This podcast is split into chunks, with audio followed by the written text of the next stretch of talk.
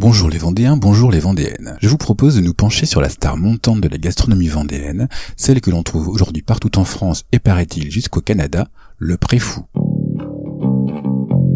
Qui ne connaît pas ce petit pain plat, fourré de beurre salé, recouvert d'ail, servi sous forme de bouchée chaude et croustillante à l'apéritif? Pourquoi ce nom de préfou? Autrefois, les boulangers testaient la chaleur de leur four en plaçant un morceau de pâte à pain sur une tuile chauffée avant d'enfourner le pain.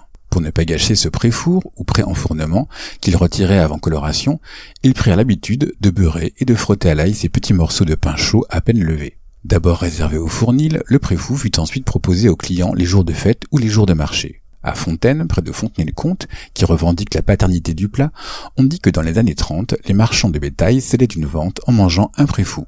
C'est aussi à Fontaine que l'on retrouve une association des Amis du Préfou qui compte plusieurs centaines d'adhérents. En revanche, c'est à Benet, au port d'Aziré, qu'est organisée la fête du Préfou chaque premier dimanche de juillet. Avec l'arrivée des thermostats, le Préfou disparaît dans les années 40 avant de revenir dans quelques boulangeries du sud Vendée dans les années 80. Mais c'est à partir de 2005 que la consommation de préfou explose et dépasse les frontières vendéennes quand l'entreprise passe au traiteur, à Olonne-sur-Mer, modernise le produit en le proposant en barquette et déjà tranché, élargissant la gamme des garnitures. Aujourd'hui, on trouve ainsi des préfous au chorizo, aux chèvres, à la sardine et même au maroilles. Racheté récemment par le groupe Fleury-Michon, Passo produit chaque année plus de 1000 tonnes de préfous, vendus dans toute la France, mais également en Italie, en Espagne, dans les pays scandinaves et comme on en parlait, au Canada.